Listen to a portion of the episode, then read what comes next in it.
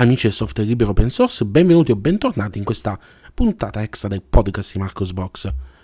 Questa sarebbe dovuta essere una puntata conclusiva, una puntata conclusiva del 2022 podcast di Marcos Box, ma come potete notare mi manca leggermente la voce, perché da qualche giorno, da, eh, dopo Natale, sono con un forte mal di gola, con eh, un forte raffreddore quindi mi si è azzerata la voce. Non è Covid, il Covid l'ho già preso ad inizio dicembre, tanto per non farci mancare nulla, per la seconda volta ci tengo a sottolineare, ho dovuto tagliare 5.000 colpi di tosse.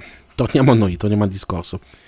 Vi auguro una splendida fine del 2022 e un altrettanto scoppiettante inizio 2023.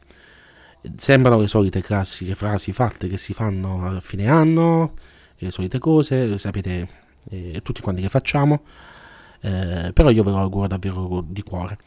Spero che per voi eh, il 2023 possa essere un anno fortunato, un anno all'insegna della salute, della prosperità, del successo, mm, quello che desiderate. E speriamo che anche per me quest'anno sia migliore rispetto a quelli precedenti. Ho dovuto fare qualche altro taglio perché stanno i cretini che stanno a lanciare i botti.